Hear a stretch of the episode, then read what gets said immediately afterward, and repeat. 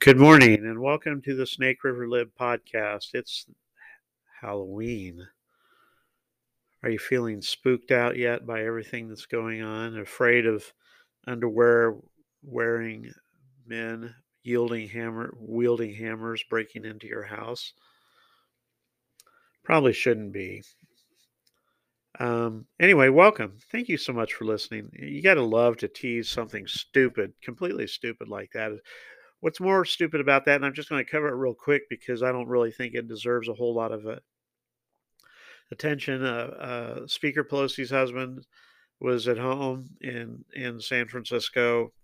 The house was allegedly broken into by uh, a man who allowed the speaker's husband to go to the bathroom, make a 911 call, and then started beating on him with a hammer after the police got there. Um, I'm not saying I'm not going to go into any conspiracy theories or anything because, frankly, we can't condone any kind of violence, especially violence that's uh, political. But really, political violence is not any different than any other violence. It's consistent with the uh, no hate crimes to see here approach we take at the lib, where crimes are just what they are. But suffice to say this had this person broken into someone else's house that was just uh, an everyday person or done this on the street, they would already be back out on the street in a cashless bail society, which the progressives are aggressively promoting. But it was uh, Speaker Pelosi's husband and so now you have a federal crime in the making. I want to talk about today, by the way, we're here just uh, less than two months before Christmas, the biggest shopping season of the year. And guess what? There's 25 days reserve of diesel fuel in this country. Now, the normal uh, held in reserve is 38 to 40 days, about a month, little over a month, month and a half. 25 days of diesel fuel in reserve. For those that don't know and think that that goods and services goods move by unicorns, glitter, and and uh, uh, rainbows, diesel is the fuel that powers this country or that moves things in this country, whether it's by rail, whether it's by boat, whether it's by truck. And diesel fuel prices are climbing. The fact that gas prices are going down has to do partly with the fact that the uh, president is draining the strategic oil reserve, which we're going to talk about in a little bit.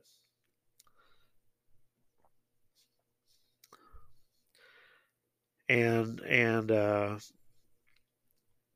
reduced demand for gasoline, which doesn't bode well for the economy. By the way, the economy that's strong as hell, as President Biden said. Uh, so just a little, a couple little fun headlines there to start your week. Um, I'm home now. Uh, sorry for the incoherent probably podcast last week. I do apologize for that. Uh, feeling pretty good today. Still on uh, work restrictions. I can't lift anything. Um, after all, you don't take a foot of colon out without having some major abdominal repercussions.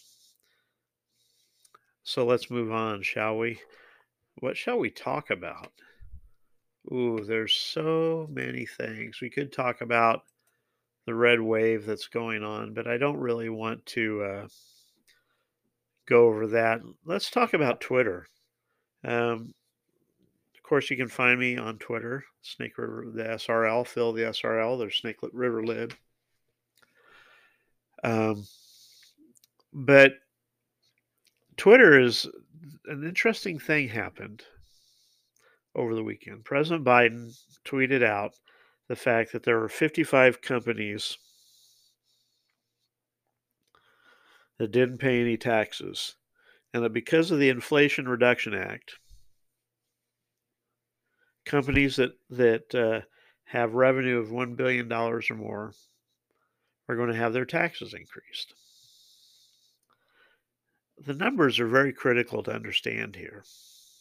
Now, we personally are against any corporation paying taxes because the corporations don't pay the tax. It's just factored into the cost of goods and services.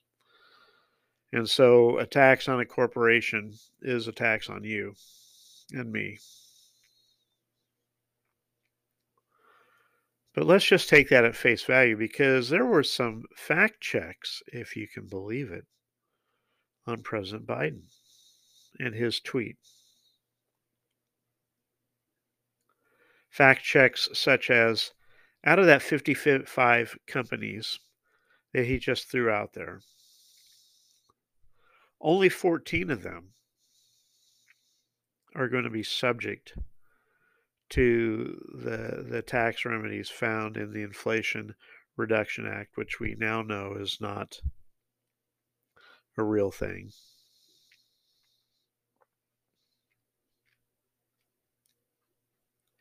Out of 55, only 14. So why didn't he just lead with that? Instead of saying 55 companies,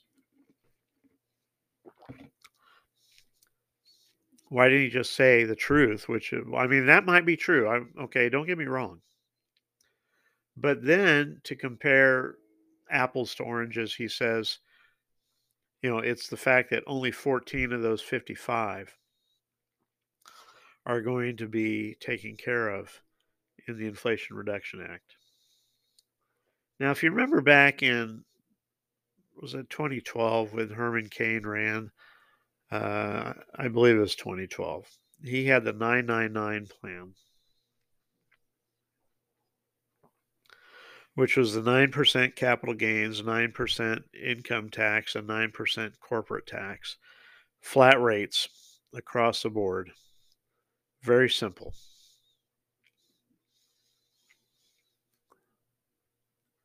Again against the corporate rate. And I prefer fair tax, but for all you fair taxers out there, without eliminating the 16th Amendment, don't come talk to me about the fair tax.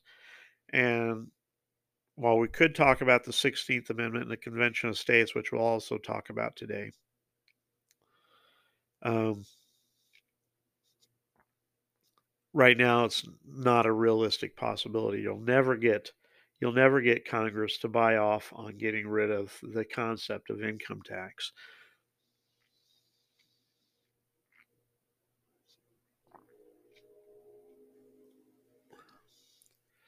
You see, so as we go forward, we need to we need to have an honest discussion on what the purpose of taxes are. If the purposes of taxes are for simple generation of revenue, then the way we're going about it is completely wrong. Making it so hard where people can be trapped, where people can face audits and have to uh, pay all sorts of fees and such, whether they were actually wrong or not, where you can call the IRS for help with your tax with your taxes, but they're only right 25% of the time and they are not accountable if you, based on the information you get from their health line, helpline, make a mistake. How's that for a load of crap? A simple flat tax across the board. Again, the fair tax, way better. It's a simple sales tax national sales tax, which, by the way, includes a prebate based on the size of your household and nothing else. Not based on your income. It's not based on on anything. It's simply based on your on the size of your household, so that the sales tax that you pay for essential goods and services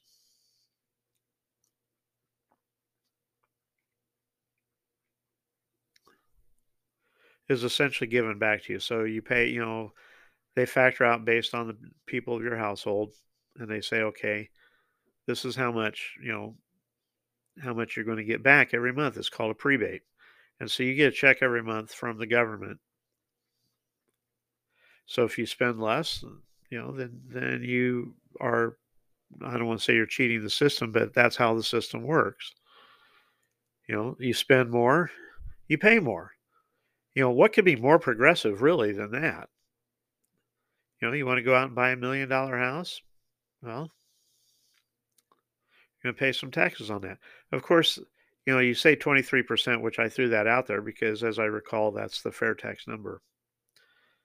That eliminates payroll taxes, FICA, Medicare, Medicaid. All those things are, all those funding mechanisms are eliminated. And frankly, we need to have a discussion about that because that money is not in some lockbox somewhere. It's in the slush fund. And when that slush fund doesn't doesn't earn enough, they go to the they go to the Congress and they have to have appropriated money given to them to pay their bills. And so if you're doing that, you might as well just have everything in the slush fund to begin with. But I digress. I went too far out on that. I apologize.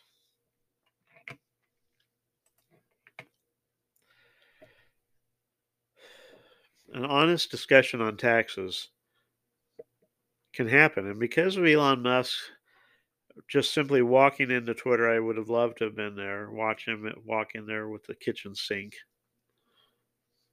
Which, by the way, Glenn Beck, who has a tremendous uh, historical archive and museum, wants to buy the sink from Musk. He feels like that's how significant it is. He has many letters from the founding, many documents from the founding, and all through American history but he wants the sink because that's how significant that was. Libs, of course, are going ballistic over uh, Musk taking over Twitter. Um, they're afraid of of hate speech and racist speech, and of course, the all powerful disinformation. We know what disinformation is, of course. It's information that does not advance the mainstream narrative. It might not be true. I'm not saying that that that everything that's disinformation is true. It's not, obviously, but neither is the narrative that's given to us by the mainstream media. I'm going to take a break. I'll be right back. Hi, Jethro. And good morning. We're back at the lib. Sorry about that. My dog just came into the room. Um, wanted to cup, touch on a couple of things, which if I were a Republican running for any uh, office in the House or Senate, I would be making taking a video and uh, making an ad out of it uh, about my Democrat opponent um, and it was James Clyburn who last week stated that, well, not last week, as sooner than that, that now remember, James Clyburn is the reason that Joe Biden's in the White House, the only reason. Congressman Clyburn made the statement that they all knew. Now, remember, as inflation started to spike under Joe Biden, actually started to rise before it started to spike transitory, nothing to worry about, nothing to see here. And in all fairness, a good deal of the spending started under the Trump administration. But with Congress controlling the purse strings, you can't actually blame Republicans or Donald Trump. Remember, Donald Trump is at his heart was a Democrat, although he ran as a conservative, won as a conservative, probably lost mostly because he's not actually as conservative as he led people to believe. But he stayed true to the concepts of, of uh, pro life when it comes to abortion. He did work to cut regulations and taxes. But the spending, he signed it into law.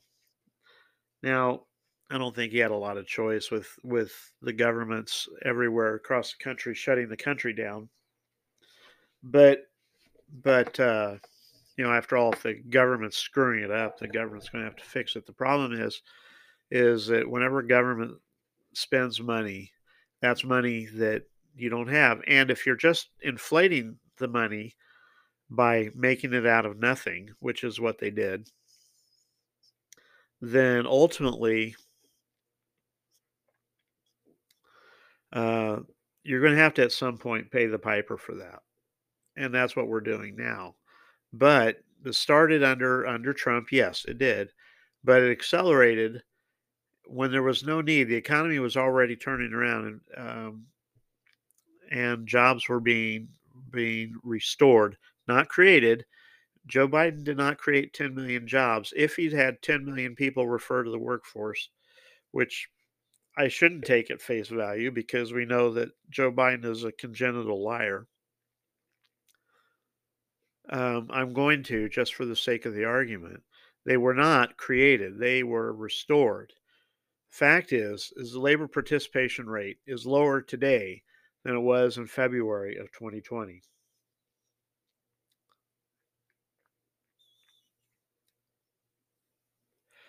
Sorry about that. I'm just going to have to take another little break. Um, I'll be right back. And we're back. You know, when. Well, anyway, it doesn't matter why I was gone. Thank you so much for listening and for being patient as I convalesce and all the side effects of, of my stomach and gastrointestinal tract waking up. Um, I wanted to just close out today I know I was on a different tangent, but I j- actually just want to close it out right now. I want to talk about a Supreme Court case that the court is actually starting today. And it's in regards to affirmative action. And you know, I know we we hear about Supreme Court cases all the time, and and and uh, what that entails and and we we know how it was last time and you know we had all those cases back in the spring and summer. Um, we've got a case right now and i'm trying to find the name of it. But what it is is regarding um, two cases that have been put together regarding affirmative act action. Um, this a case similar was settled back in 2003 with Sandra Day O'Connor casting her vote in favor of discriminating against people, that is, for affirmative action, race based affirmative action. What's at, what's at stake here is that um, uh, Asian Americans uh, are being discriminated against at some of the most elite colleges, but of course, it's not just elite because while Harvard is one of the cases, another case is uh, University of North Carolina at Chapel Hill. And I believe that those cases were tied together in this case simply to make so that you have a continuity of message on whatever the outcome is regarding private and uh, public institutions. And so, what it is essentially is that Asian Americans um, who normally would, I hate advancing the stereotype, but we're going with what the stereotype is, is that, you know, they, they bust their butts through high school. They don't have any kind of social life. They, they just go to school and, and work and have such high grades that, that, that of course they're way better than whites, not even to mention other people of color, which, by the way, Asian Americans are considered people of color, except for when it comes to um, affirmative act- action at education, educational institutions, where the quota system works against them, where they have to meet other qualifications so it's not just good enough to get in with the best scores.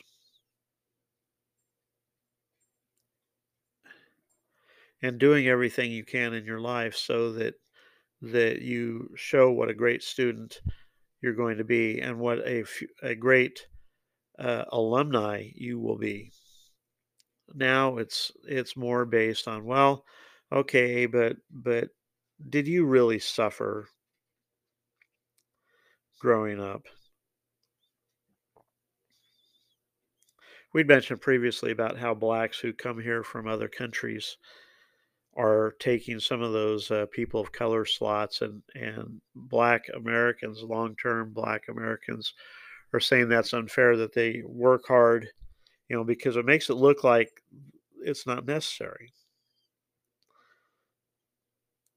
The universities, of course, are claiming that this is to promote the diversity and that that anytime that you eliminate uh, race-based affirmative action in the uh, college setting, you're going to uh, reduce the number of blacks and Hispanics. Essentially, that's what it is.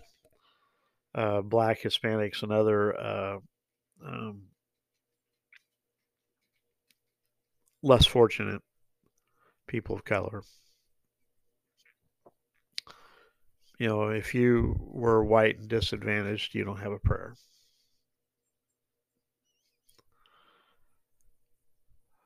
they point to the fact that when California went to a uh, race neutral uh, admission system, that the numbers of people of color that went down were significant. Well, the question is should somebody who had mediocre grades in high school didn't try, and your host would be included in that numbers, and certainly not somebody that excelled. Should they be considered for some of the most prestigious colleges in the land? And that could be a state school, UNC Chapel Hill, very, very highly regarded. Most actual state universities, uh, KU here in uh, Kansas, or even K State, as well as MU over in Missouri, both these universities, high, or all three of these universities, very highly regarded,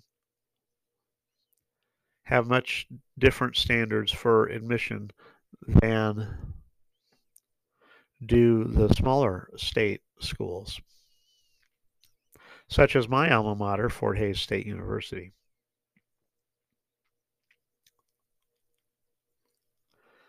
Are you giving somebody that barely got through high school the chance to succeed by getting them into Harvard, where they're going to have tons of student debt, where they're going to have to take remedial courses just to even get to college level. Not all people of color have to take remedial source courses, uh, but you're you're missing the baseline here that I'm talking about.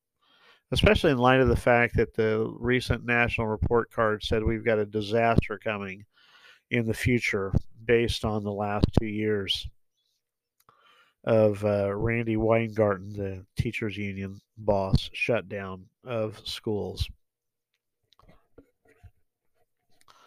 So you're going to be hearing about this case, and I just want to give you a heads up on it. The difference is that between now and then is you actually have a, well, if you count Roberts, which you never really can, but six three nominal advantage and if you're actually looking strictly at the law,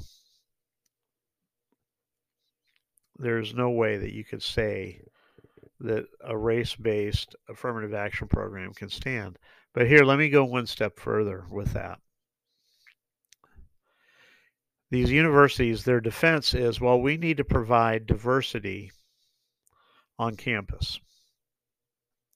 You know, we, we're promoting diversity and we need people of all backgrounds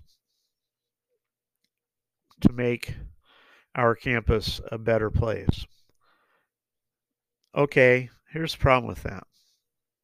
Many of these prestigious universities have separate dorms, separate student unions, separate graduations for people of color than they do for whites. So how diverse is the university? Now, mind you, it's all voluntary, and I, you know, if you want to have, you know, your your if you want to create a new historically based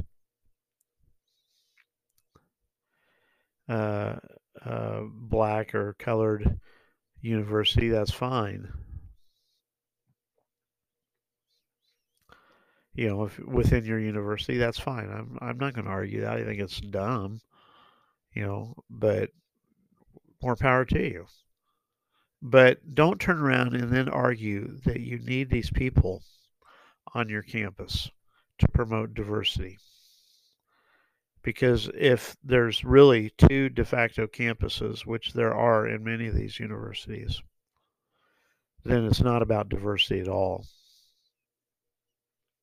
It's about tearing down meritocracy.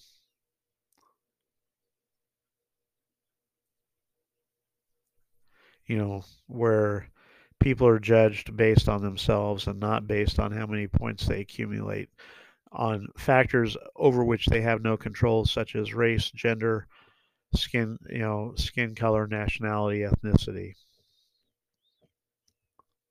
People have no control over that. But yet you're going to establish a hierarchy for it. Maybe you should take a look at how things are going right now. Anyway, uh, that's all for today. Listen to us tomorrow, and we should have another one up and running. But until then, it's a Snake River Lib. Remember, my life matters. Does yours?